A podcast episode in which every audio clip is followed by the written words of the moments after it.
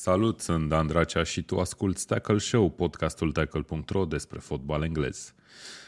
Suntem aici în seara aceasta de vineri specială, eu și Vlad Bogos. Salutare, Vlad! Bună seara dumneavoastră, invitațiilor dumneavoastră și tuturor celor care vă ascultă. Așa, foarte succint, pentru a vorbi despre etapa 21 din Premier League, care vine peste noi mâine, poi mâine și luni seara. Să nu uitați de meciul de luni. Um, vorbim astăzi despre aceste meciuri, vorbim despre ultimele transferuri și ultimele noutăți din Premier League și ne dăm cu părerea uh, mai ales asupra a două meciuri foarte interesante între echipe din aceeași zonă a clasamentului. Uh, două meciuri pe care suntem siguri că le așteptați și voi cu mare interes. Și o să vorbim și despre ce s-a mai întâmplat, că s-au mai jucat două meciuri destul de relevante și de importante, aș putea eu să zic. Uh, restante din etapa a șaptea a campionatului uh, s-au jucat în timpul săptămânii acesteia și o să vorbim și despre ele. So, salutare tuturor, uh, bine ați venit și nu uitați să vă abonați și să dați un like dacă vă place ce facem și în același timp să ne lăsați comentarii ca să putem să răspundem la întrebări sau chestii de genul ăsta. Sau păreri, nu numai întrebări. Bun, Vlad, Manchester United. Hai să începem cu... Vai, ce ai făcut, mă, Vlad? Ce Dumnezeu, ai dat cerbi. Gata, da, nu, gata, glumesc. Ai Zi, dat bag. cerbi pe Hogwarts. Nu e, mă, sunt aici.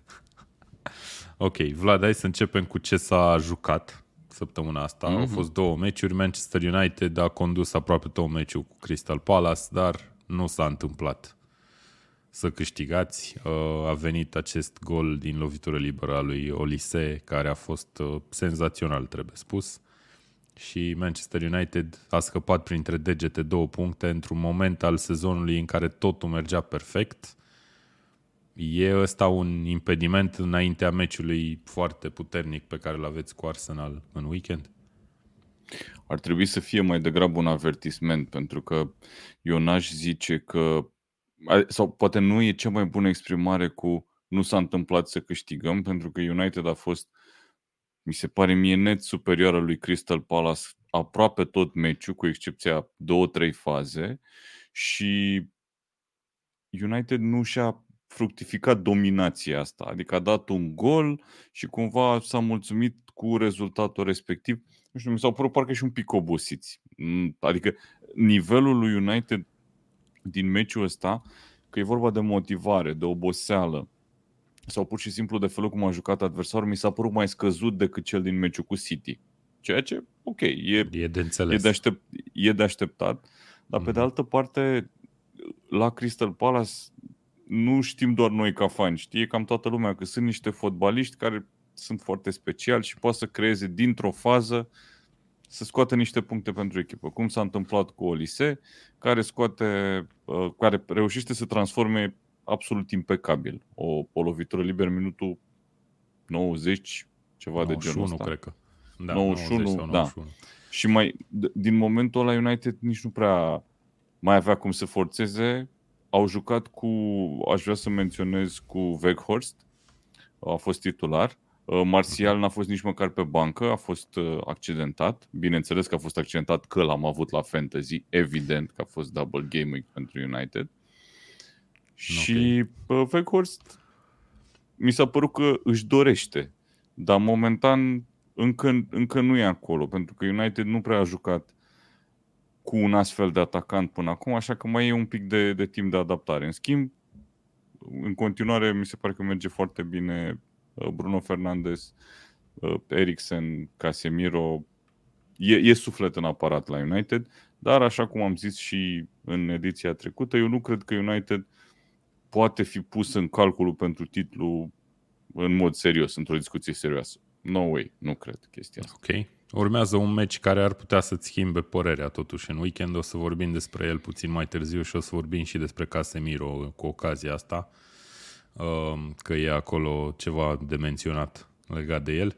Uh, bun, celălalt meci pe care l-am avut săptămâna asta a fost uh, și mai spectaculos decât cel al lui Manchester United cu Crystal Palace. Am avut Manchester City Tottenham într-un meci pe care uh, Tottenham l-a avut în mână la pauză 2 la 0, o primă repriză bună făcută de Tottenham pentru prima dată în istorie, probabil, sau cel puțin în istoria recentă. Și Manchester City părea efectiv down and out la un moment dat în acest meci. Uh, uitându-ne la clasament, ar fi fost un rezultat grozav pentru Arsenal, acel 2 la 0 al lui Tottenham, paradoxal. Uh, Însă Manchester, United, uh, Manchester City s-a regăsit, a egalat foarte rapid în a doua repriză și a și câștigat cu 4 la 2. Uh, Riyad Mahrez a fost așa omul meciului, aș putea să spun, în acest, uh, această revenire de senzație a lui Manchester City. 4-2 și City se apropie la 5 puncte din nou de Arsenal, dar de data asta având un meci în plus jucat. Credeai că o să câștige City vreodată la 2-0, Vlad? încep, uh, dacă credeam că mai câștigă City, nu păreau. Nu păreau. Nu păreau că mai revin de acolo, însă țin să te contrazic cu ce ai zis mai devreme. Tottenham a arătat bine 5 minute în repriză și în 5 minute a dat golurile. Dar în rest a fost doar Manchester City pe teren în prima repriză. Cumva Bă, pe ideea fiind un, că totuși Tottenham n-a reușit deloc să aibă rezultatele care trebuie la pauză. Am, am impresia că au A, da, fost... Da, corect, corect, corect. Citisem azi o statistică, în ultimele 14 meciuri înaintea ăstuia, cred că au dat un singur gol în prima repriză. În 14 meciuri. Da, da. Te, te uiți la repriza asta și vezi că City a atacat în valuri. N-am o statistică pe prima repriză, dar cred că au avut 7-8 șuturi spre poartă, nu zic neapărat pe poartă. Bună seara, domnul Tătaru, bine ați venit la Tackle Show și vă rugăm nu, vai, nu mai suferiți pentru conte că să nu punem suflet și să iubim totuși. Na, n-are sens. Um, da, ziceam că Spurs a jucat foarte puțin bine în prima repriză. A reușit să dea un gol și cumva pe nou, năuceala, să spun celor de la City, a mai dat încă unul imediat. A fost, nu știu, două sau trei minute, mai puțin de trei minute între cele două goluri înscrise de, de Tottenham. Uh, și părea că City e un pic în cors, dacă te uitai la, la, la Guardiola, avea exact uh, expresia cuvântului plouat. Efectiv părea plouat. Uh-huh. Adevărat, în da. repriza da. a doua, ce vreau să remarc e că reușesc să marcheze primul gol printr-un fotbalist pe care l-au adus anul ăsta și care e campion mondial, e uh, Julian Alvarez, dar nu a fost neapărat un fotbalist care să fie să se impună ca titular. E, meciul ăsta a jucat uh, cu, doi, cu două vârfuri, cu două numere nouă pe teren, practic, da. cu Alvarez și cu Haaland. Și uite că Alvarez și Haaland imediat după pauză, nici 10 minute, egalează și apoi uh, Riyad Mahrez vine și câștigă meciul cu o dublă până la final. Mă uitam la update-urile de pe Twitter ale celor de la Tottenham și după efervescența de la sfârșitul primei reprize era goal, goal. Da, da, City nu scores. frumos. Deci i-aș, i-aș fi văzut cu, cu un, cu o memă din aia cu DJ Khaled, cu Another One, știi? Another One. Exact aia ar da. fi fost. Da, nu-i frumos să faci social media pentru echipă sau competiții la fază de genul ăsta, îți spun din experiență. Da, da, da. Nu prea ai ce să zici, nu prea ai ce să zici, efectiv. Da, bun. Guardiola a fost uh, laudativ cu Marez și cu încă un jucător al lui uh, City, practic, dar în rest a zis că au de lucru foarte mult, a zis totuși că are jucători foarte buni și că are nevoie de are nevoie ca ei să revină cumva la nivelul la care se așteaptă el să fie. Uite cum ne scrie și Vlad, pe a rămas plouat și după meci, cel puțin la interviu de după nu a fost prea senin. Într-adevăr, a fost uh, destul de nervos, să spunem Eu cred așa. că a trecut Guardiola printr-un fel de roller coaster emoțional în meciul ăsta, deși nu e la primul dans, adică da, da. face meseria asta la un nivel foarte înalt de mult timp, dar a fost genul ăla de meci la sfârșitul căruia zici, wow, uite, de-aia mă uit la Premier League, știi? Uh-huh. De-aia e, e campionatul probabil cel mai spectaculos din toate punctele de vedere. Da. Ok, uh, Matei Vâlcu ne scrie că are dreptate, așa e. Fane ne întreabă dacă am vorbit de Trossard. N-am vorbit încă de Trossard, imediat, o să ajunge. urmeze, dar nu chiar imediat. Cam în 40 de minute, dacă vrei să revii. Mai stăm dacă... 40 de minute? Eu așa estimez, da. Da, mă, da ok. okay. De remarcat și Rico Lewis ne scrie Vlad Bejinariu, super pe fază și a scos, uh, a scos și mingea aia. Da, într-adevăr, Rico, Rico Lewis a fost poate al doilea cel mai bun jucător de pe teren. După Marez, de aia probabil nici nu era supărat pe el. Guardiola l-a lăudat atât pe el cât și pe Marez. Ok, vedem Eu clasamentul. Am... Da, zi. Vreau să zic de Rico Lewis că îmi place foarte tare când apare câte un jucător ăsta complet nou, care nu a avut nicio tangență cu Premier League. Bineînțeles că e foarte tânăr, și intră și deodată e foarte bun și mă gândesc, băi, unde s-a pregătit fotbalistul ăsta? Unde a fost până la momentul ăsta?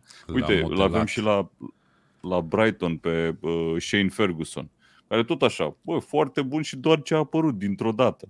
Da, mă, pe mine mă bucură chiar dacă vorbim de o echipă uh, rivală și pe care nu o îndrăgesc foarte mult, mă bucură faptul că apar fotbaliști din academii, că nu e vorba doar despre transferuri din alte campionate de la echipe mai mici, ci că și fotbaliștii care cresc într-o academie și în cultura unui club ajung să joace la nivelul ăsta și uite că ajung să fie chiar buni. Exemplu, da. uh, Rico Lewis. Și Dane, zim te rog, pe ce poziție joacă Rico Lewis la E liber, la Vlad. City? M-am pregătit pentru întrebarea asta. E liber să facă orice, adică libero. Bă, problema da, mea este că pare fundaj dreapta. Și da, să adaugă la cei 46 dreapta. de fundaj dreapta buni pe care îi are Anglia, că ar putea să facă două loturi numai din fundaj dreapta. Dacă mai reușesc să mai producă și alt fel de jucători, ar fi grozav să vedem chestia asta. Mm-hmm. Da. Ok, bun. Uh, hai să vorbim și de etapa care urmează, dar uh, mai aveam de spus ceva, mai aveam, da, de menționat și că Liverpool a jucat și ea un meci, uh, e vorba de replay-ul din rejucarea din FA Cup pe care a câștigat-o 1-0 pe terenul lui Wolverhampton după acel meci uh, cu o mică poveste din tur, să-i spunem.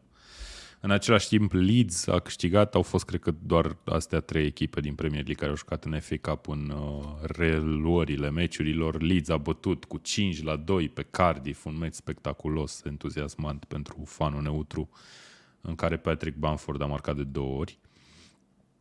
Și ajungem la etapa 21. Oameni buni care ne pregătește două meciuri de senzație. Um, le pun acum pe ecran, punem programul pe ecran dacă mă ajută dexteritatea.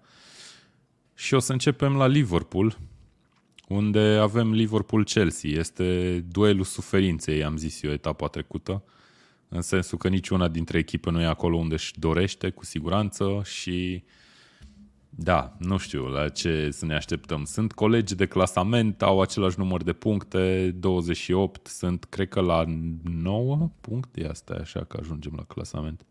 La 10 puncte de locul 4 pe care probabil îl țintesc încă, în continuare.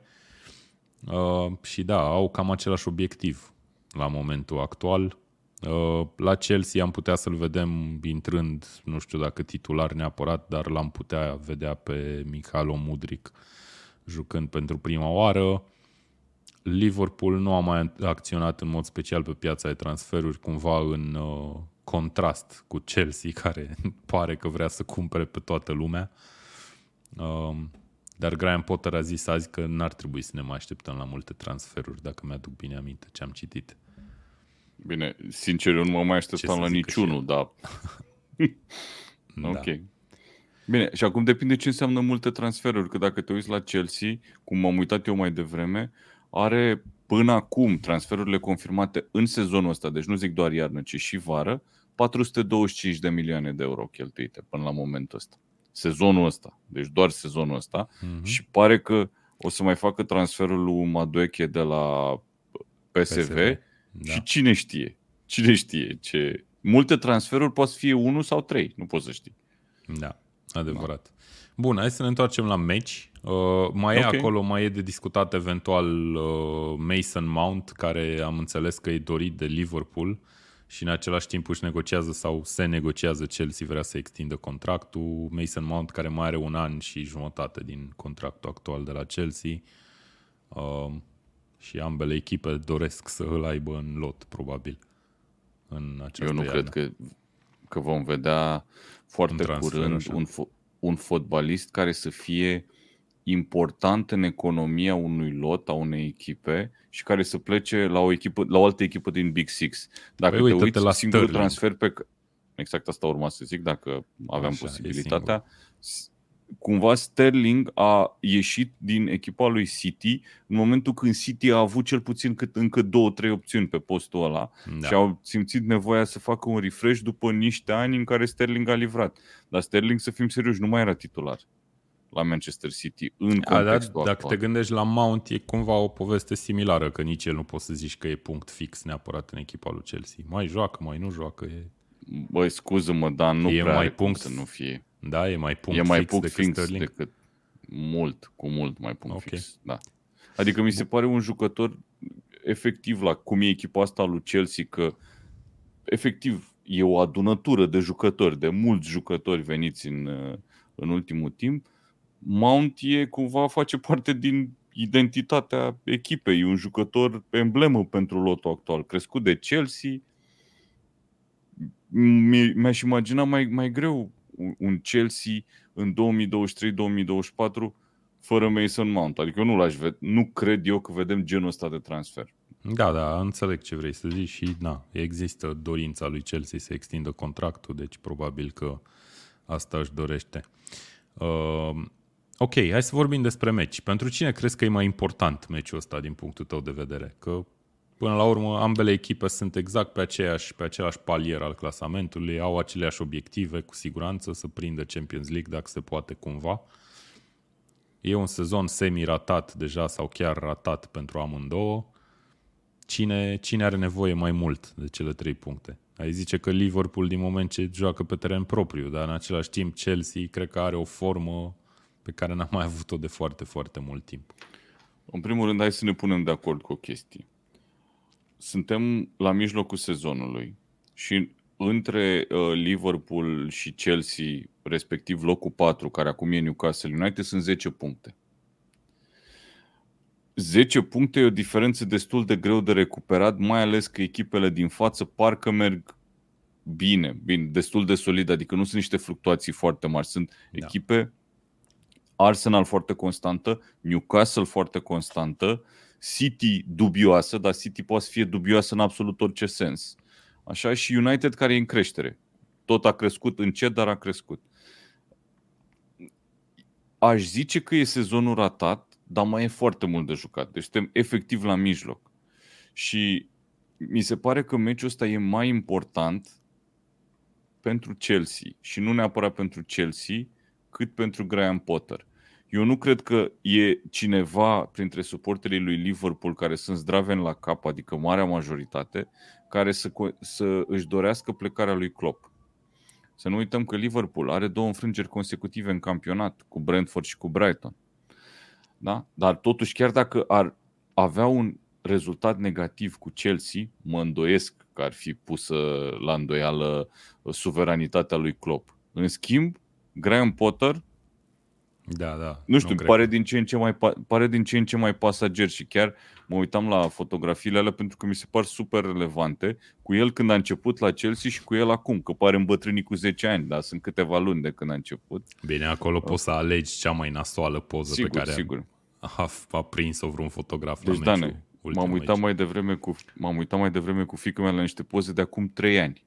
Efectiv. Deci cu eu tine. pare că am îmbătrânit 10 ani în ultimii nu 3 cred. ani. Mie nu mi se pare, serios. Mă uit la tine arăt, acum pe ekran arăt. și nu mi se pare. Trebuie să-mi arăți. Mă, trebuie să mă uit la un tackle A. show de acum 3 ani, nu? O să văd eu diferența Da, ne poți să te uiți și la un tackle show de acum 5 ani, doar că o să fie doar poze, nu o să găsim și filmări. Da. Ok, eu, da. eu nu sunt anyway, ne scrie meciul e important pentru restul echipelor care vor să transfere ceva, că dacă iar pierde Chelsea, mai cumpăr vreo 3-4 jucători. Uite, știu la ce mă gândeam? Mă gândeam că zice Ionuț că e important pentru echipele care nu sunt Chelsea, când timp ce joacă Chelsea, să facă repede ceva atunci, ca să fie ei ocupați, să nu fie atenți la, la, la piață. Dar uite că au reușit uh, Arsenal să facă un transfer fără să-i vadă cei de la Chelsea, pe, la, pe NV, da. așa puțin. Da, au făcut repede. Da. Bun, okay. hai să vorbim de meci, nu? Păi, am vorbit, nu? Ce vrei să vorbim? Am vorbit, tactică fost... sau ce, ce vrei să vorbim? Da, tactică, meci? să fie nu știu, dacă vedem vreunul dintre noi un o favorită. fotbalist sau o idee uh, tactică, o chestie care ar trebui să se întâmple ca una dintre echipe să aibă un, uh, un avantaj, să spun, în meciul ăsta. Că eu personal nu văd. Chelsea a devenit imposibil de prezis primul 11. Efectiv e imposibil la momentul ăsta. Mm-hmm. Iar uh, la Liverpool nu știi în ce zi îi prinzi. Da. În general, în ultimul timp nu într-o zi prea grozavă și mai ales fără, fără Virgil van Dijk. Mm-hmm. Eu cred că va fi o, un meci foarte, foarte intens. Un meci foarte bun la două jumate imediat după prânz, se stă frumos, cu o băutură slab alcoolizată. E, e perfect să intri în, în atmosferă pentru etapa asta. Și poate hai să întrebăm pe oamenii care, care ne ascultă sau ne privesc, dacă sunt chiar cu adevărat sadici, dacă ei cred că un rezultat negativ al lui Chelsea poate să ducă după etapa asta la demiterea lui, uh, lui Potter. Na, nu cred. Nu cred? Chiar nu cred. Eu cred, nu. Că nu, eu cred că nu e exclus. Nu, nu, nu. Bine, nu avem de unde să știm la ce îl duce capul pe nou pe Da, nu nou... nu-i cunoaștem psihologia. Nu știm, da, că dacă era Abramovici, puteam să, puteam să pariez că în cazul unei înfrângeri îl dădea afară pe, pe Potter la cum a mers echipa în Da, eu nu cred. Eu aș fi în șoc dacă l-ar temite Chelsea pe Potter, chiar dacă pierde următoarele trei meciuri sau ceva de genul ăsta. Uh, uite, Vlad Stern ne întreabă pe YouTube dacă ai renunțat la mijlocul standard la Liverpool mâine și ai băgat copii precum Baetic și Carvalho. Că tot zicea Mihai Rotariu că la mijloc e marea problemă a lui Liverpool și păi, când să-i dau dreptate. Toată lumea clar. zice că e, e adevărat. Eu cred da. că nu i-aș băga, n-aș băga doar copii, i-aș băga copii, unul, i-aș juca cel puțin unul dintre copii, să le zic așa, meci de meci, dar în combinație cu fotbaliști mai experimentați, pentru că poate că energia lor să fie plusul de care, de care are nevoie echipa. Dar să rad, să spun complet, mijlocul actual acum și să joc cu copiii ăștia, mm. da, asta e mai, mai degrabă din prisma faptului că nu cred că e neapărat terminat sezonul, că e la mijloc. Adică da, ok, da, da. e diferența mare ca să ajungi înapoi pe loc de Champions League, dar nu e imposibil. Da, nu știu, mie personal mi se pare că Liverpool pornește ușor favorit în meciul ăsta. În primul rând joacă acasă, știm cum e atmosfera, știm că fanii lui Liverpool sunt printre cei mai pasionați și cred că chiar dacă trece echipa printr-un moment greu o să fie la înălțime și o să susțină uh, jucătorii favoriți și mi se pare că la Chelsea e puțin mai mare panica decât la Liverpool. Mi se pare, cum zici și tu, există șanse ca Liverpool să prindă o zi în care joacă fotbalul pe care îl știm din ultimii doi ani și în cazul ăla eu nu o văd făcând față pe Chelsea. Um, de menționat aici și că Jurgen Klopp o să fie la meciul cu numărul 1000 din cariera lui de antrenor în acest, uh, Mam. această partidă. Wow. Fun stat of the day. Și, Chiar că uh, fun. Da, e ceva, 1000. Sim și mie niște lucruri pe care crezi tu că le-ai făcut de o mie de ori în viață. Nu vrei să știi. la Tackle, Show, Show suntem e... la cât? La 250 și cât? 54 250 și ceva, nu? Deci mai avem încă de 4 ori atâtea Chestii ediții. pe care le-am făcut de 1000 de ori în viață. Oh. Bine, nu te gândi la chestii de genul spălat pe dinți, adică ceva mai ieșit păi nu, din nu, comun. nu, nu, nu. Ieși din comun? Puțin mai ieșit, păi nu știu, adică nu ceva nu ce faci zilnic în orice caz, nu? Bine, hai să nu, hai, hai să mergem cine știe departe, unde da. ajungem, devine dubios Tackle okay. Show, mai Bun. dubios. Ai un pronostic pentru noi la meciul ăsta? Sau zi altceva, dacă ai vreun jucător care ți iese cumva în ochi uh, pe care l-ai vrea la fantasy, de la cele două echipe. Nu. Niciunul. În momentul ăsta nu. Uh, l-am avut pe Salah tot sezonul până etapa trecută când l-am schimbat cu De Bruyne și în momentul ăsta mi se pare că niciuna dintre echipe nu e într-o zonă grozavă, așa că nu n-aș mai lua. Okay. Uh, iar de la Chelsea am rămas cu el legat de gât cu, cu Coreia și abia aștept să scap de el. Chiar Mudric ce nu aș lua are? pe nimeni cumva? în momentul ăsta. Cine? Ce, pre- ce preț are Mudric la FPL? Bă, nu, dar pot să verific că am site-ul deschis, nu de alta, dar l-am deschis în permanență, imediat. Deci, practic, okay. e un singur site în afară de Tackle care mai e deschis în permanență. Și anume Fantasy. Imediat. Da, zic. clasic. Um, da, ne mai întreba cineva în uh, comentarii mai devreme, nu mai știu cine, da. dacă avem vreun uh, vreo recomandare de atacant? Da, uite Parcă de atacant a zis. Întreba. Uh-huh. De, de fantasy pentru etapa asta. Băi, de la echipele astea două, eu personal n-aș lua pe nimeni. O să am eu N-aș o lua pe recomandare nimeni de nicăieri. atacant, dar o să vă spun când ajungem la meciul ăla. Mudric este 7 milioane și este ca, clasificat ca mijlocaș. Ok. Deci nu e pus atacant. Da, am înțeles. Bun. Na, Da, cam pe uh, acolo mă Cătălin, așteptam să fie. Stai cu noi că o să mai discutăm de atacanți la uh, echipele, la alte echipe. Dar de aici Paul- eu n-aș lua nimic, sincer. Paul ne scrie că el speră să joace Mudric, nu ne zice de ce și ne certa mai devreme că de ce am pus live-ul când joacă Rapidul, nu știu dacă se referă la echipa de fotbal sau la handbal sau la ce Dumnezeu se uită, probabil fotbal. Da, zic și eu. Bun, hai să trecem mai departe. Uh, Avem încă un meci interesant la ora 5, intrăm la, în lista de meciuri de la ora 5. Bournemouth-Nottingham e un duel între două echipe de care cred că am zis în nenumărate rânduri că vor retrograda. Te întreb dacă în continuare susții că ambele vor retrograda, dat fiind că Nottingham Forest pare să fie în formă, adică pentru o echipă care e dată retrogradată de noi, joacă foarte ok. Sau are rezultate foarte ok mai degrabă. Bournemouth parcă Eu cred- printr-o pasă mai proastă totuși.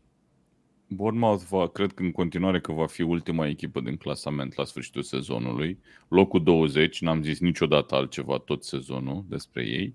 Mhm. Uh, și-au luat un jucător săptămâna asta de, de la Lorient, uh, Otara, cred că îl cheamă. Da, îl cheamă Dango Și- Otara și este O, Otara, winger. scuză-mă, da. Probabil. Django Unchained, Ouattara, cum o să-i zic eu, Ouattara, probabil. nu Otara. Că e cu Ouattara. Și e un fotbalist care am văzut că avea niște cifre bune în Franța în sezonul ăsta. 6 goluri, 6 pase decisive în 18 meciuri, ceva de genul ăsta. Ceea ce e foarte ok. Dar nu cred că îi salvează niciun jucător pe Bournemouth, ca să fiu sincer. Forest e neînvins anul ăsta. Are uh, punct scos cu Chelsea, apoi uh, victorie cu Southampton și victorie cu Leicester, adică cu două contracandidate. De aia cumva a și urcat foarte repede pentru că a bătut uh, echipe cu care era în competiție directă Da. și au făcut și două transferuri foarte interesante în ultimul timp. Hai să le și Adică menționăm. L-au luat După pe cele Danilo. 22. pe- Danilo, un mijlocaș defensiv de la Palmeiras, brazilian, nu știu, 20 de ani, 21. și 21, și pe, atenție, Chris Wood. Și bineînțeles că toate glumele s-au făcut pe Twitter cu Wood Signs for Forest sau Forest Get Wood și tot așa. Și Da. ăsta e un transfer foarte bun și uite, mă gândeam la, mă gândeam la el cum l-a luat Newcastle anul trecut la mijlocul sezonului. Știi că aveam eu teoria că l-a luat cu un singur motiv, ca să nu mai dea goluri la Burnley. Ăsta a fost singur motiv. Burnley a retrogradat între timp. E, uite acum îl trimite la, la cei de la Forest și sincer cred că o să le dea câteva goluri. Uh, Da. Are șanse. Adică, cred că o să fie un transfer ok, pentru că e un atacant cu experiență și un atacant croit cumva pentru echipa asta. Mi se pare foarte potrivit transferul. Da, ar fi foarte potrivit și în Championship, sincer să fiu, Wood uh, pentru Nottingham Forest, dar rămâne de văzut ce se va întâmpla. Oricum, un meci foarte important pentru ambele echipe și o victorie a lui Nottingham chiar cred că i-ar propulsa și în termen de moral uh, foarte mult, mai ales uh, că sunt și neînvinși în momentul de față. Cristian Mă ne uitam scrie la- pe chat că Forest scapă la mustață, ne contrazice. Tu acolo, din spate, La- cu la mustață, ce te nu uiți? strâmba. La ce te uitai? Um, mă uitam la uh, propriul nostru newsletter de pe, uh, Mamă, pe care îl trimitem ce pe nivel. e-mail și pe WhatsApp.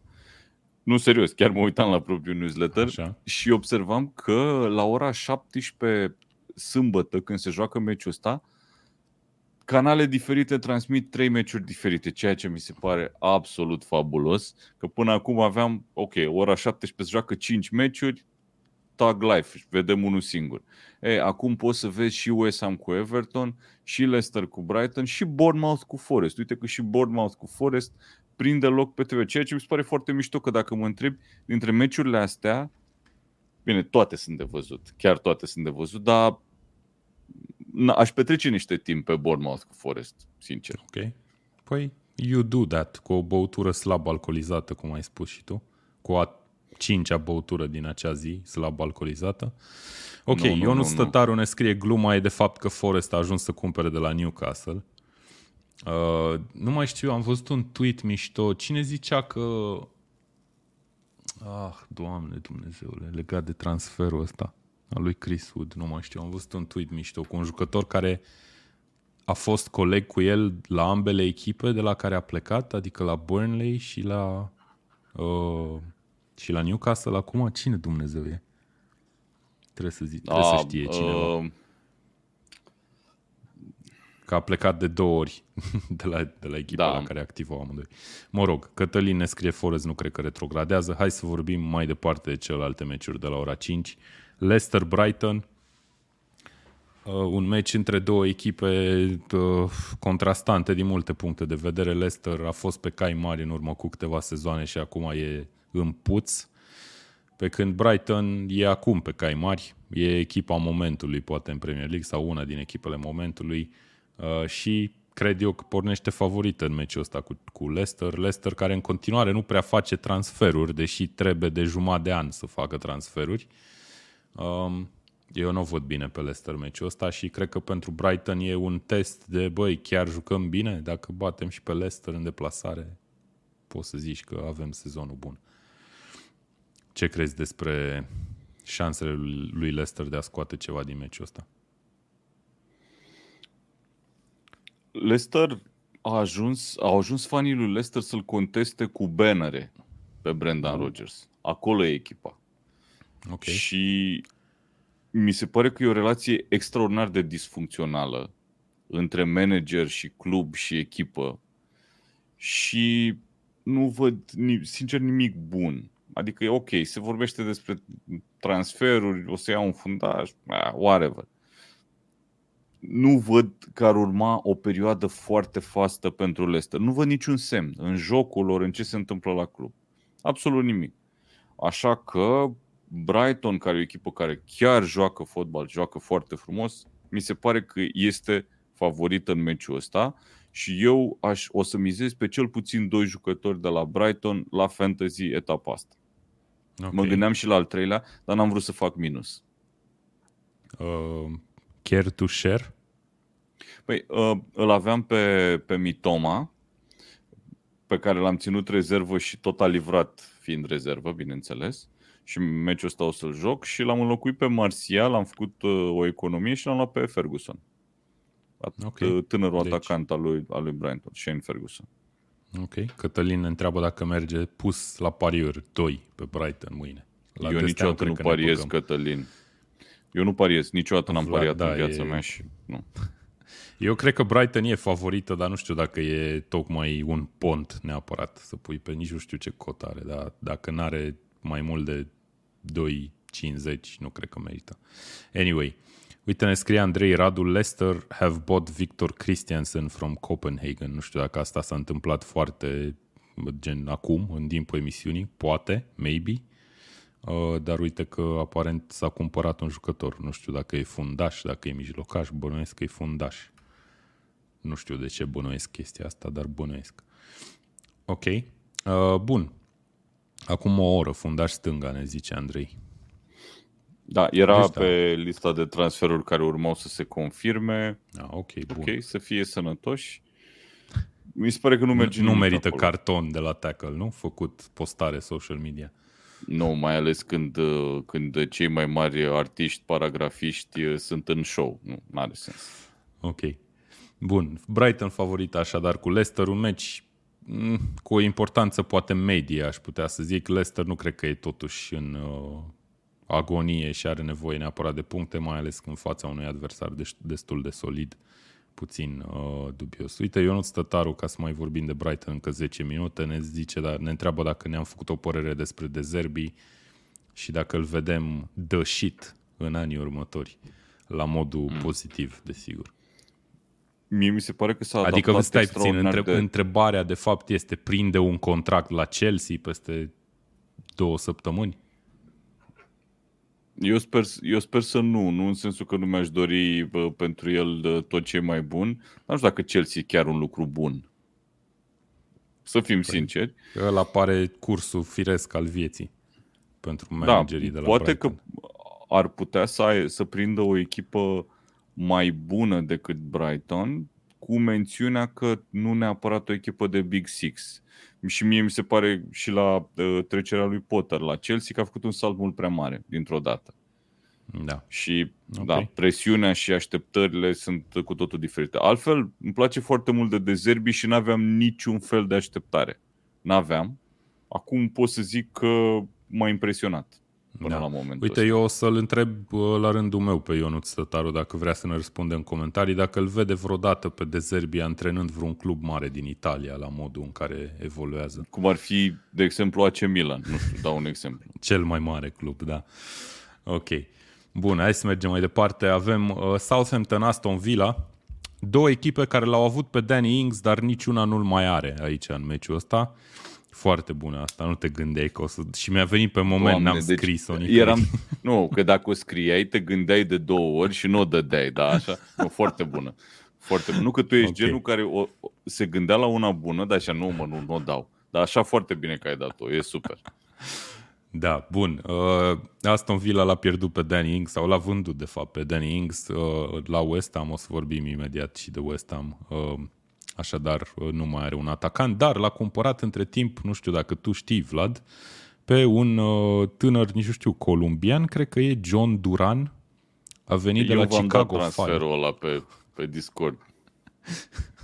Bun, deci practic l-a înlocuit pe Danny Ings, e ok, Aston Villa are atacant, să vedem ce, ce va fi acolo. S-au plătit totuși niște bani frumoși pentru un jucător venit din MLS, 15 milioane de lire, s-ar putea să ajungă la 20 de milioane de euro sau ceva de genul ăsta transferul. 19 ani, uh, interesant de urmărit. Bun, uh, meci între Aston Villa care joacă foarte ok din momentul în care a venit un Emery, face o treabă foarte ok. Southampton, care cumva e într-o fază bună, aș putea să zic, a câștigat ultimele trei meciuri, am impresia, pe care le-a jucat, uh, deși două dintre ele au venit în cupe. Da, și cred pe că, City, scuză Și cred că își dorește, își dorește neapărat să continue uh, seria asta foarte bună de rezultate. Mai ales dat fiind Eu că cred... e ultima în clasamentul Premier League. Eu cred că le dă reset un pic la forma asta de moment, la sclipirea asta pe care au cei de la Southampton. Unai Emery este un manager mult, mult, infinit mai experimentat decât Jones de la Southampton și aș vedea un plus aici pentru, pentru Aston Villa. Acum să vedem cum se va desfășura meciul, dar nu cred că obține rezultat Southampton cu cu Vila. Pur și simplu sunt prea, e, e prea iscusit uh, managerul doar să aibă vreo zi din aia proastă, să se întâmplă vreun cartonaj roșu, vreun gol de vreme, o chestie de genul ăsta, altfel nu cred. Mă gândeam când ai zis că e un antrenor mult mai experimentat. Băi, ăsta, omul ăsta a câștigat de câte ori a câștigat Europa League? De patru ori? De trei ori? A câștigat Europa da. League și odată l-a câștigat. Și celălalt a antrenat care... la Latin, Vlad. Deci aia e diferența. Latin. Um, a, stai că tocmai ai zis Latin. Stai puțin, că sunt plăcut impresionat. Păi tocmai Gândește-te care au fost ultimele cluburi, chiar dacă n-a, n-ar fi avut rezultatele pe care le-a avut al lui Emery. Sevilla, PSG, Arsenal, Villarreal. Da, da.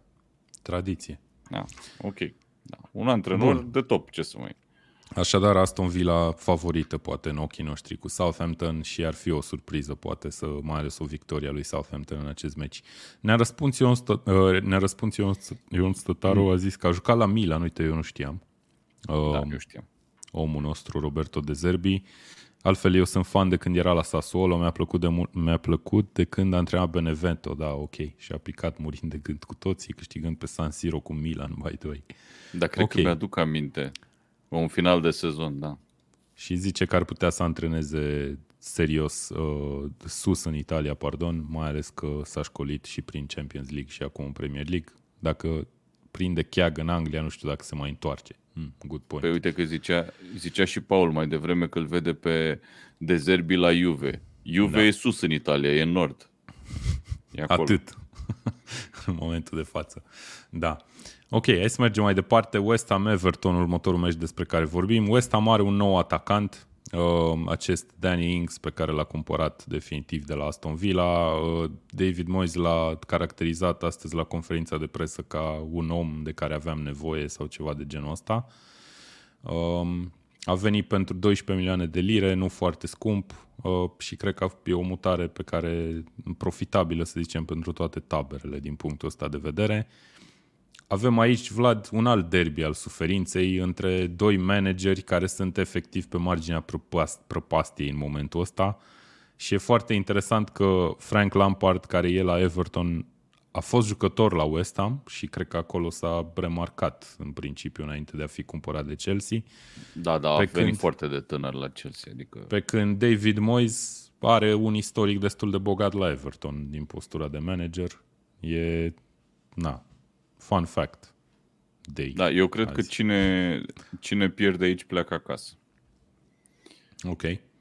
Deci, Cred că fără dubii, atât... vom asista la o demit. Cum ar fi să-i demită pe amândoi după un 0-0?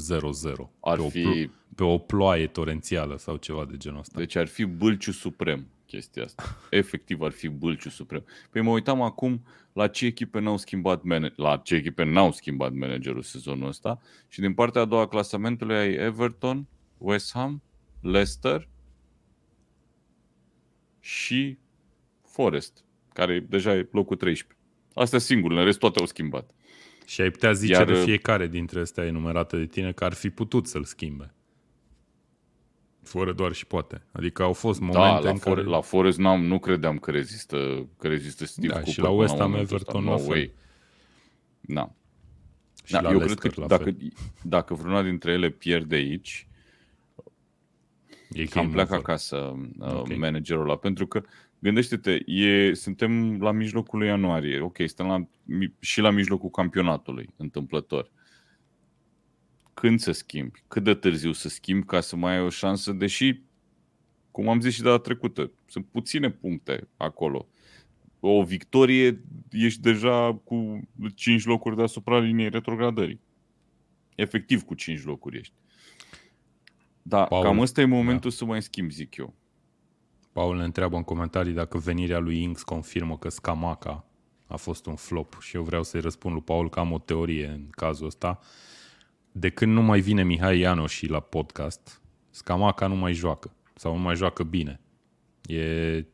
Eu nu l-aș caracteriza ca un flop, cred că e o strict o legătură directă între prezența lui Ianoși în podcast și din punctul ăsta de vedere așteptăm să vedem când mai vine Mihai, când se mai eliberează scriam azi pe chatul nostru intern că celălalt atacant pe care îl are West Ham, Michael Antonio, joacă mai bine la BBC, studio Match of the Day, decât joacă pe teren. Uh, da, zim, Vlad, cine e mai probabil să fie demis meciul ăsta? Adică cine e mai probabil să piardă dintre West Ham și Everton? Everton. Lam, uh, Lampard. E echipa mai West slabă sau... E pe teren, West Ham e pe teren propriu, are un manager cu mult mai multă experiență și sincer, dacă au reușit să le registreze la timp și cred că au reușit pe Danny Ings, cred că o să-l și joace. Da, poate da, că probabil. nu joacă titular, dar 30 de minute tot îl joacă. Eu cred că și un atacant titular. care poate să poate să, să facă goluri, adică să producă goluri. Mm-hmm. Ceea ce lipsește okay. lui, lui West Ham, pentru că West Ham, dacă tu nu are o echipă slabă deloc spre deosebire de Everton, care, sorry, dar cam mare, știi? Mm-hmm. Ok, ambele da. echipe sunt fără victorie în ultimele șapte meciuri în Premier League, ca să mai dau un fun stat of the day. Și hai să mergem mai departe. Avem ultimul meci de sâmbătă care se joacă la șapte și jumătate. Crystal Palace, nou venită după egalul cu Manchester United de care uh-huh. am mhm. vorbit mai devreme, uh, joacă cu altă United, cu Newcastle. Uh, Newcastle care a pierdut, sau nu, a, a încasat un singur gol în ultimele 9 meciuri în toate competițiile. Apărarea merge în continuare strună. Am remarcat-o de mai multe ori.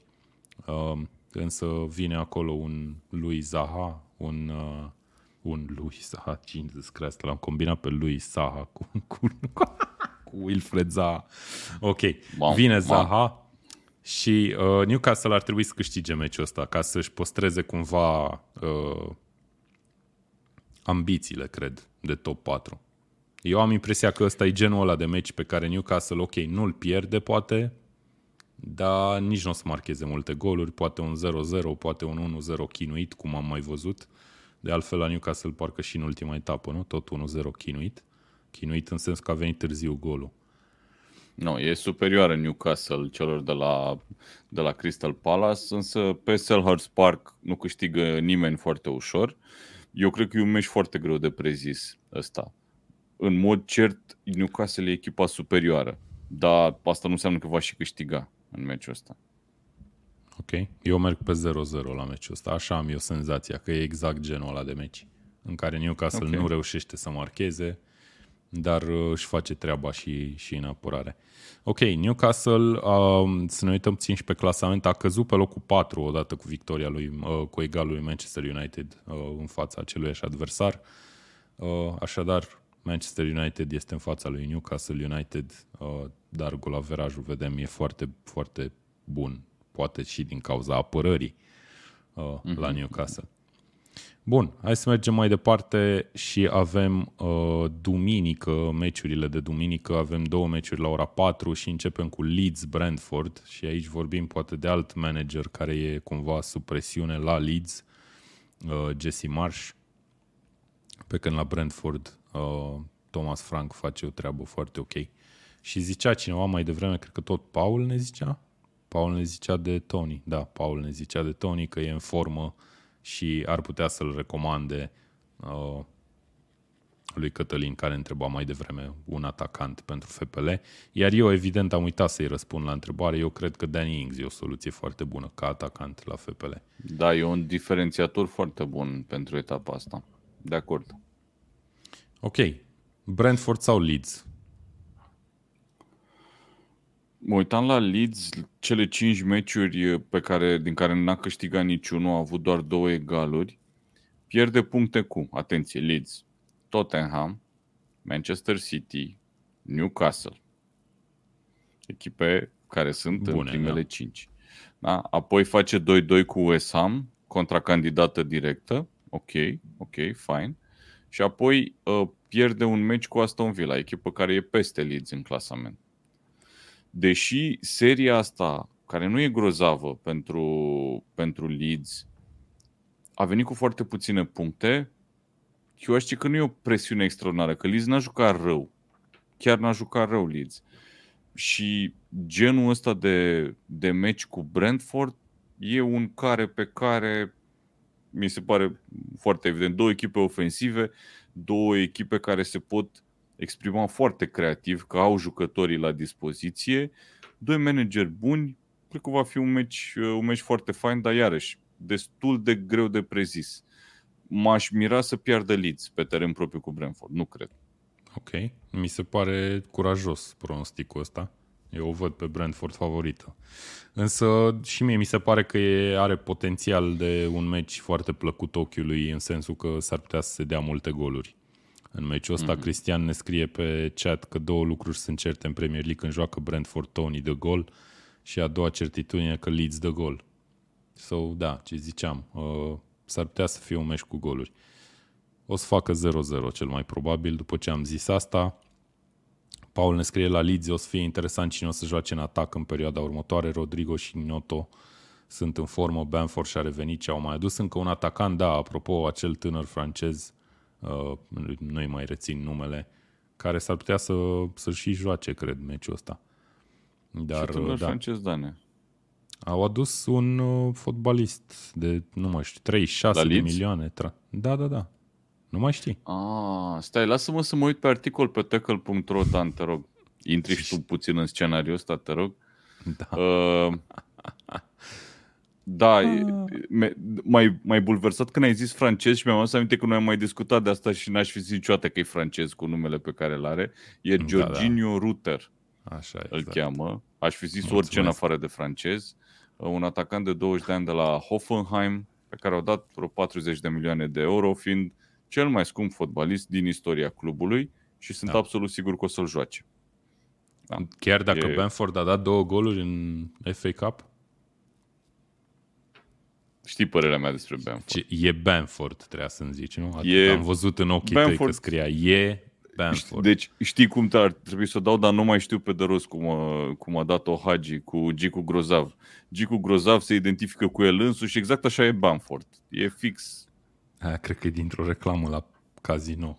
Aia cu se identifică cu el însuși, nu din Gica Hagi. Ba da, okay. ba da, ba da. Eu, Gica? da okay. Ideea e că nu mai știu exact cum era dată. S-ar putea să nu fie exact exprimarea. Ok, ok, ok. Bun, meci interesant să vedem dacă acest uh, router va... Eu când văd, când citesc router, mă gândesc numai la, la routerul de internet, care de fapt nici nu se citește router, dar tot românul zice router. Ok, e ok, facem și glume.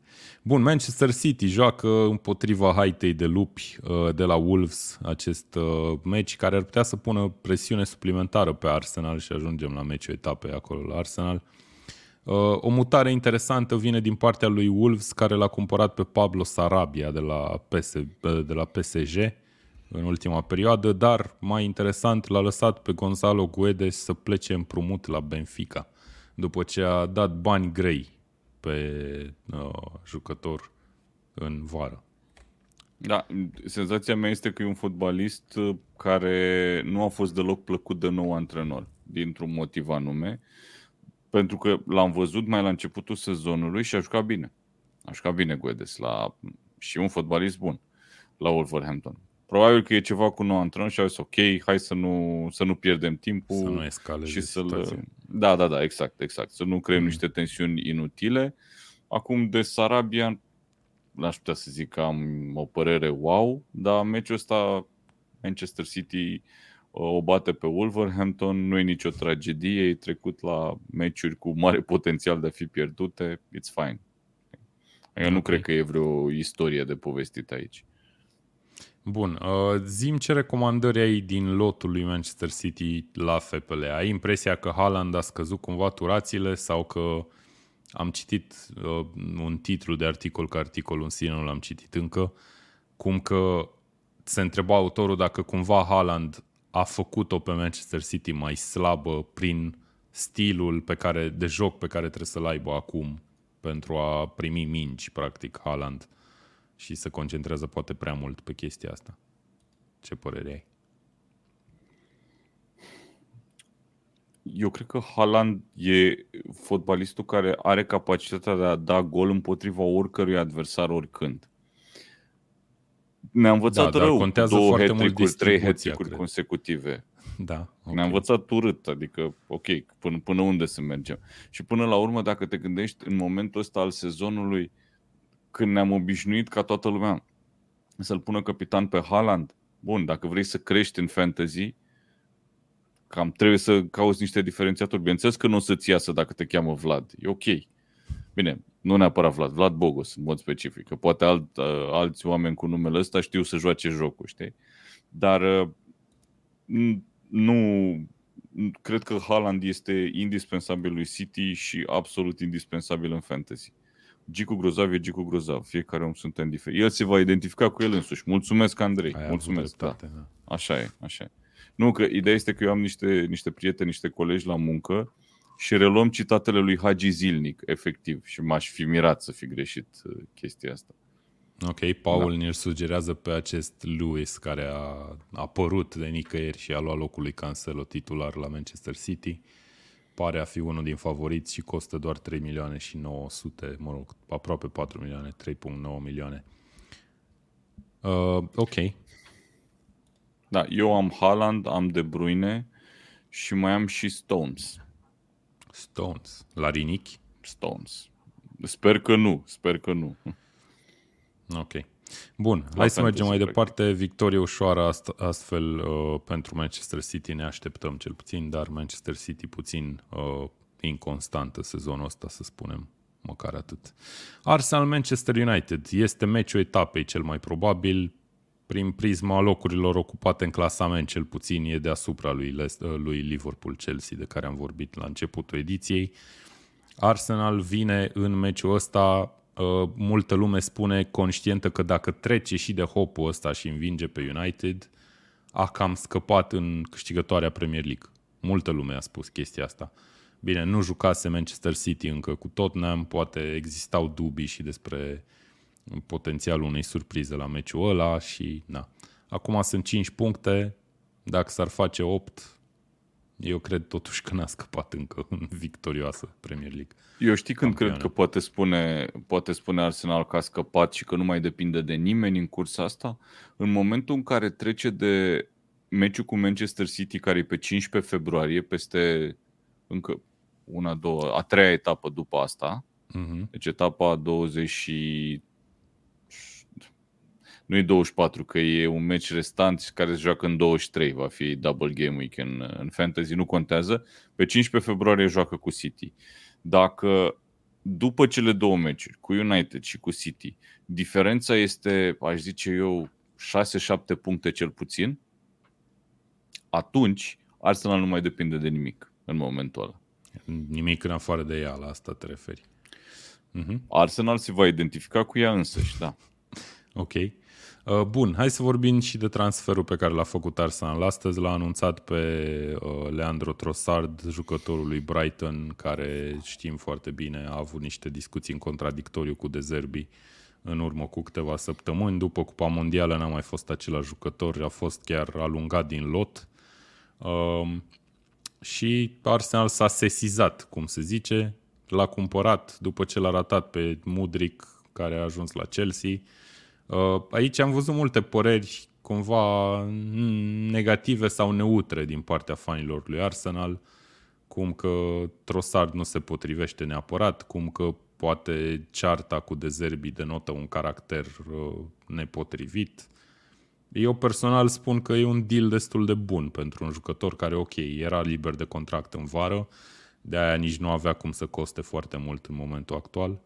Uh, dar 20 și cât, 21 de milioane de lire uh, plus 5 eventual adiționale pentru un jucător care înainte de Cupa Mondială a jucat extraordinar pentru Brighton. A fost unul din jucătorii cei mai importanți ai echipei. Acum, dacă o să-l vedem prea des pe teren, eu nu cred, sincer, că va uh, deranja primul 11 foarte clar pe care l are Arsenal în momentul ăsta, dar e un backup, o variantă de backup sau de uh, Uh, super sub, să zic așa, foarte bună pe, pentru oricare dintre Saka, Martinelli, poate chiar și la mijlocul terenului, dacă stai să te gândești la în uh-huh. centrul mijlocului terenului. Ok, bun. Hai să le luăm pe rând că ai zis multe chestii interesante asupra cărora doresc să comentez. Te rog. Vorbeam data trecută că Trossard era înainte de mondial cel mai bun jucător al lui Brighton. Și era. S-a întâmplat ceva de atunci. Probabil că agentul lui Trossard sau cineva l-a sfătuit să facă o mică scenă pentru a forța un transfer în ianuarie. Eu nu cred că altfel Trossard nu mai era titular la Brighton mă îndoiesc, e ca și cum ai spune că... Păi ok, dar putea ăsta... să facă o scenă fără să-l sfătuiască cineva. Putea să facă o scenă okay, că ăla e caracterul lui. Nu voluntar la modul nu, vreau nu, să plec. Să, n-aș vrea să comentez de caracter că nu știu. Efectiv nu, nu știu ce cum, s-a nu întâmplat. Nu-l știi, e Leo, băiatul nostru Leo. A, de la șase, nu? Ah, ok. Da, da, da, am băut bere, nu, suntem ok.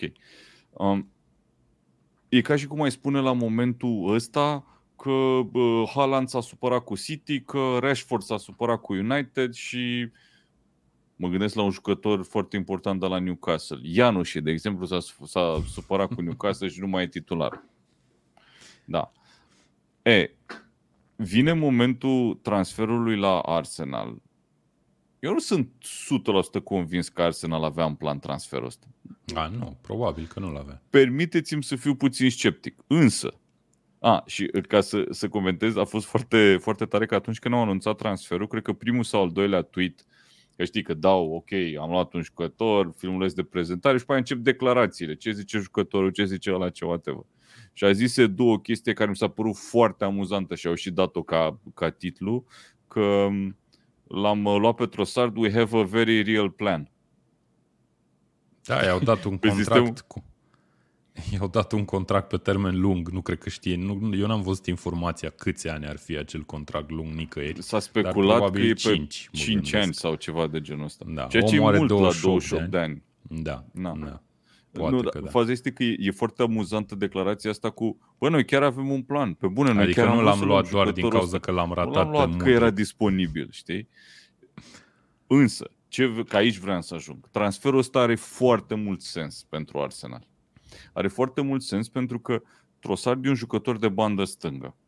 În banda stângă a fost o singură piesă fixă tot sezonul, care are 21 de ani, Martinelli sau Hai cât are? să fim serioși, pe fiecare post a fost o singură piesă fixă tot sezonul, mai puțin fundaș stânga la Arsenal. Da, dar ești de acord cu mine că un da. fotbalist ca Trossard, care e constant și care poate da, să facă da, da, toată e, banda, oferă, este oferă exact ce trebuie? de foarte bun pentru Arsenal. Exact. Punct. Um, Martinelli are 21 de ani. Uitați-vă, și am discutat data trecută, că am senzația că am continuat episodul de unde l-am lansat marți, știi? Uitați-vă ce s-a întâmplat cu Trent Alexander-Arnold. Un fotbalist extraordinar de talentat, dar pe care s-a pus toată presiunea de a livra meci de meci, săptămână de săptămână, la cel mai înalt nivel. Ori o rezervă cum e Trossard, că eu nu cred că e Trossard titular în fața lui Martinelli. No, Sau no, poate doar să fie nu. Martinelli vârf, altfel nu-mi explic. Nu cred că e Trossard. Sau Vine să și fie brusc o e titular. rotație constantă, dar mai O degrabă să fie o e rotație Martinelli, da. constantă. Exact, exact. O rotație constantă.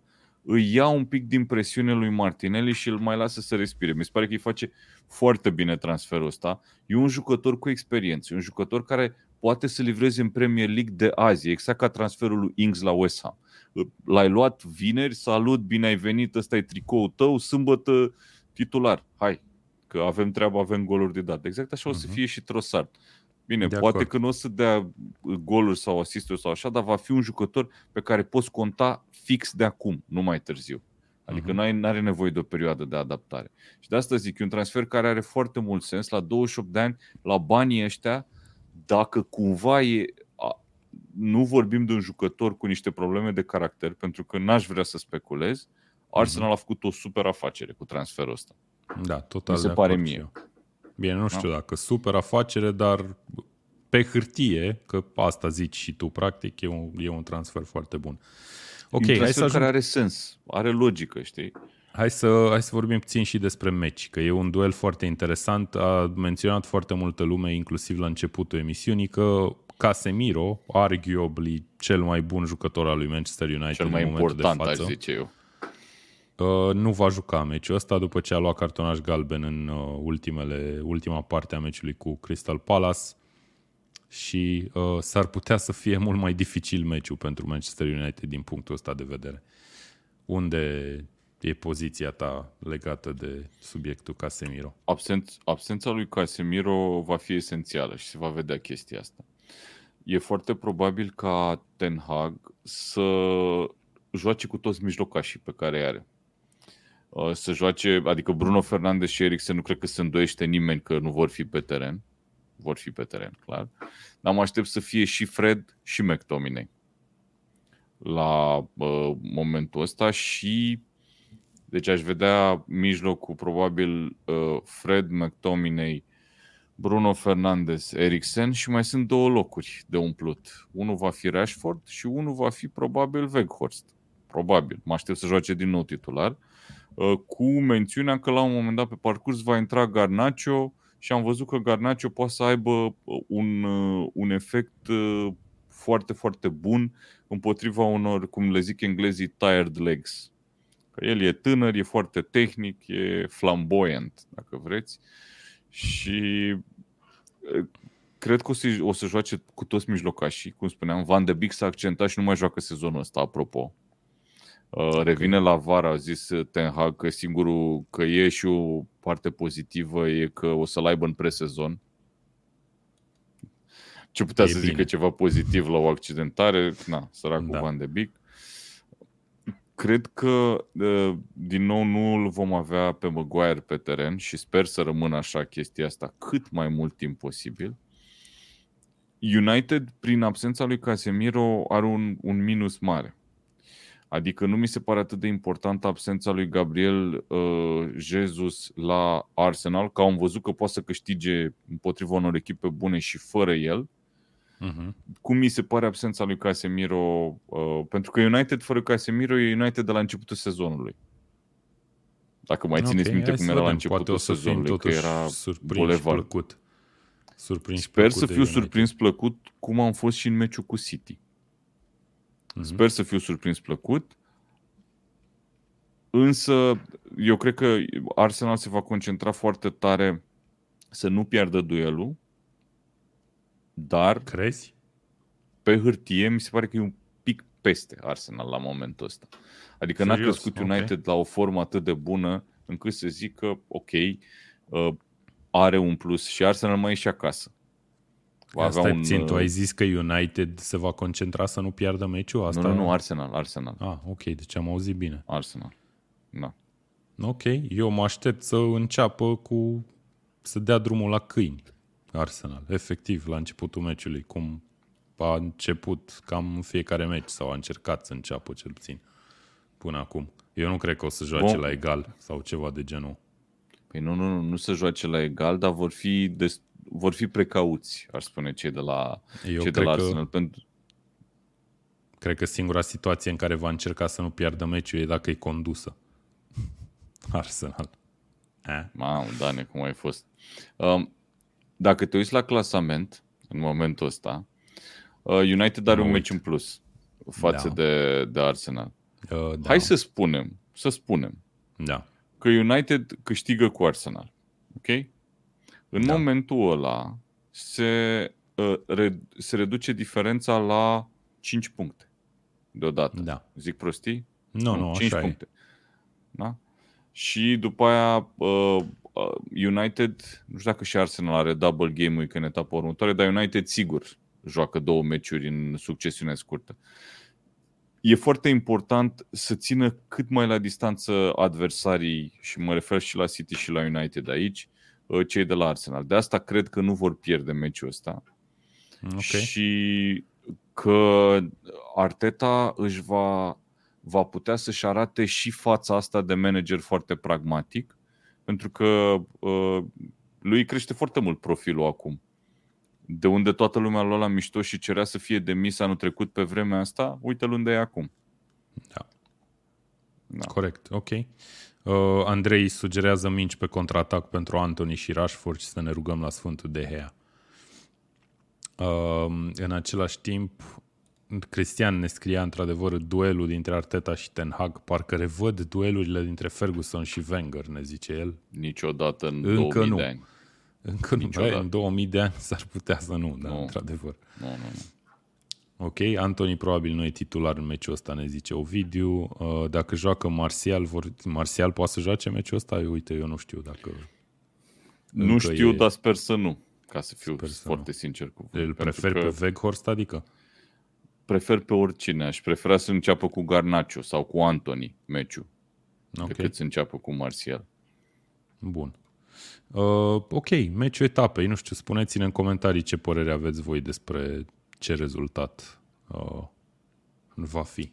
La meci, duminică seara, oricum, avem meciul etapei și va fi foarte deci interesant deci încep, de urmărit. Începe cu Liverpool-Chelsea sâmbătă la prânz, duminică seara Arsenal-Man United și luni seara derby londonez. Luni seara derby londonez se încheie etapa luni la ora 22 între Fulham și uh, Tottenham.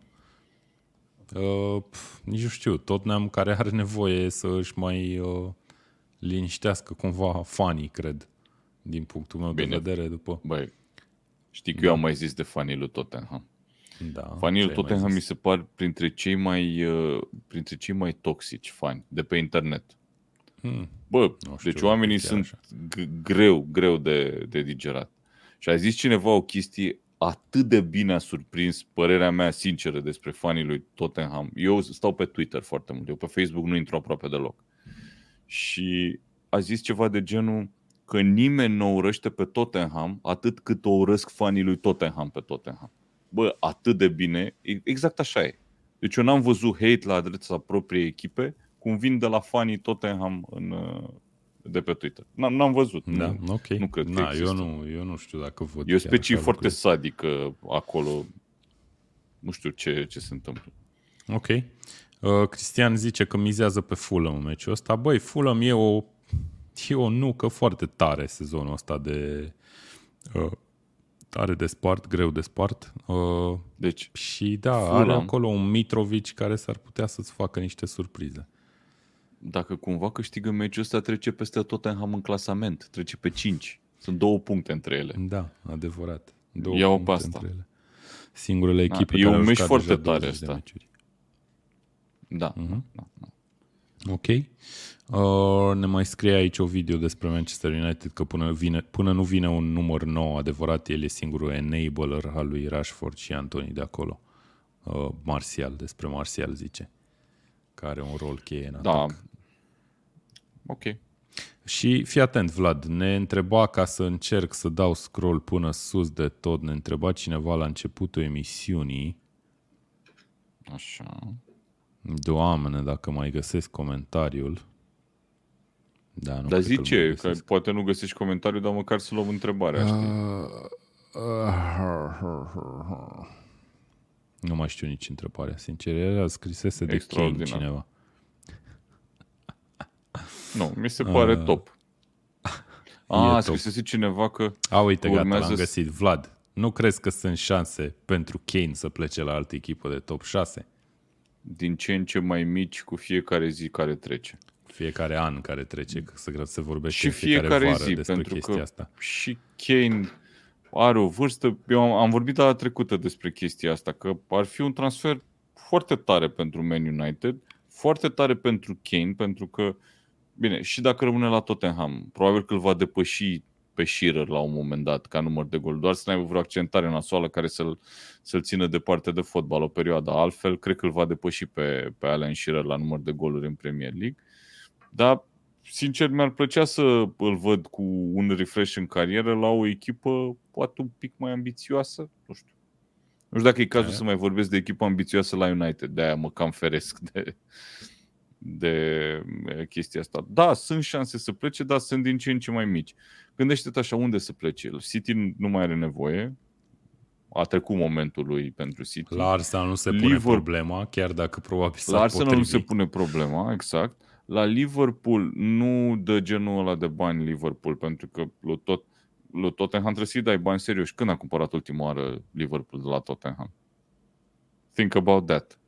Așa? Pentru că Liverpool e cumva un, un, un club care, cel puțin cu conducerea actuală, transfer foarte calculat.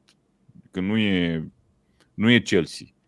Chelsea mă cam îndoiesc că s-ar duce după Harry Kane și mai rămâne varianta United din, din Big Six. Sau poate vorbim de Big Seven și se duce la Newcastle. Habar n-am. Aia chiar ar fi o bombă, să se ducă Kane la Newcastle. Like, serios, mi s-ar părea chiar o bombă de transfer. Mi s-ar părea un statement, în primul rând, din partea lui Newcastle și mi s-ar părea interesant că un jucător ca Kane crede în proiectul ăsta atât de mult încât să se ducă la el și să părăsească. Nu, eu, eu îl văd one club player pe Kane. Mă rog, mm-hmm, one club, mm-hmm. am mai jucat el la Bine, Norwich. am mai jucat la Leicester. Da. Uh, voiam doar să zic că, în principiu, cred că de acolo o să se retragă. Ok. Ok.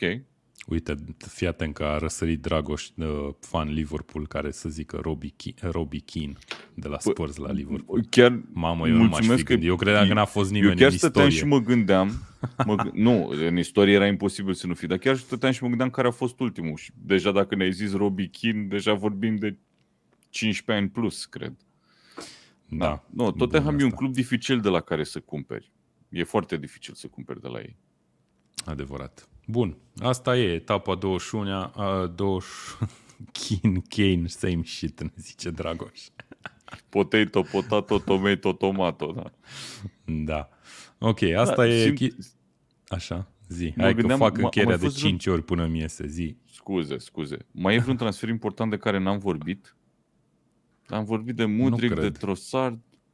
Da, nu nici eu. Am așa mai... senzația că uităm ceva, da? Ok, whatever. Nu, mai nu cred. Mai sunt multe zvonuri, dar în alea n-am intrat. Bine, nu, sunt... nu, nu, nu zvonuri. Nu. Ce s-a făcut deja, mă refer. Da, nu, nu cred că... Când eu mi le-am notat la fiecare echipă, deci chiar nu cred că am ratat vreunul.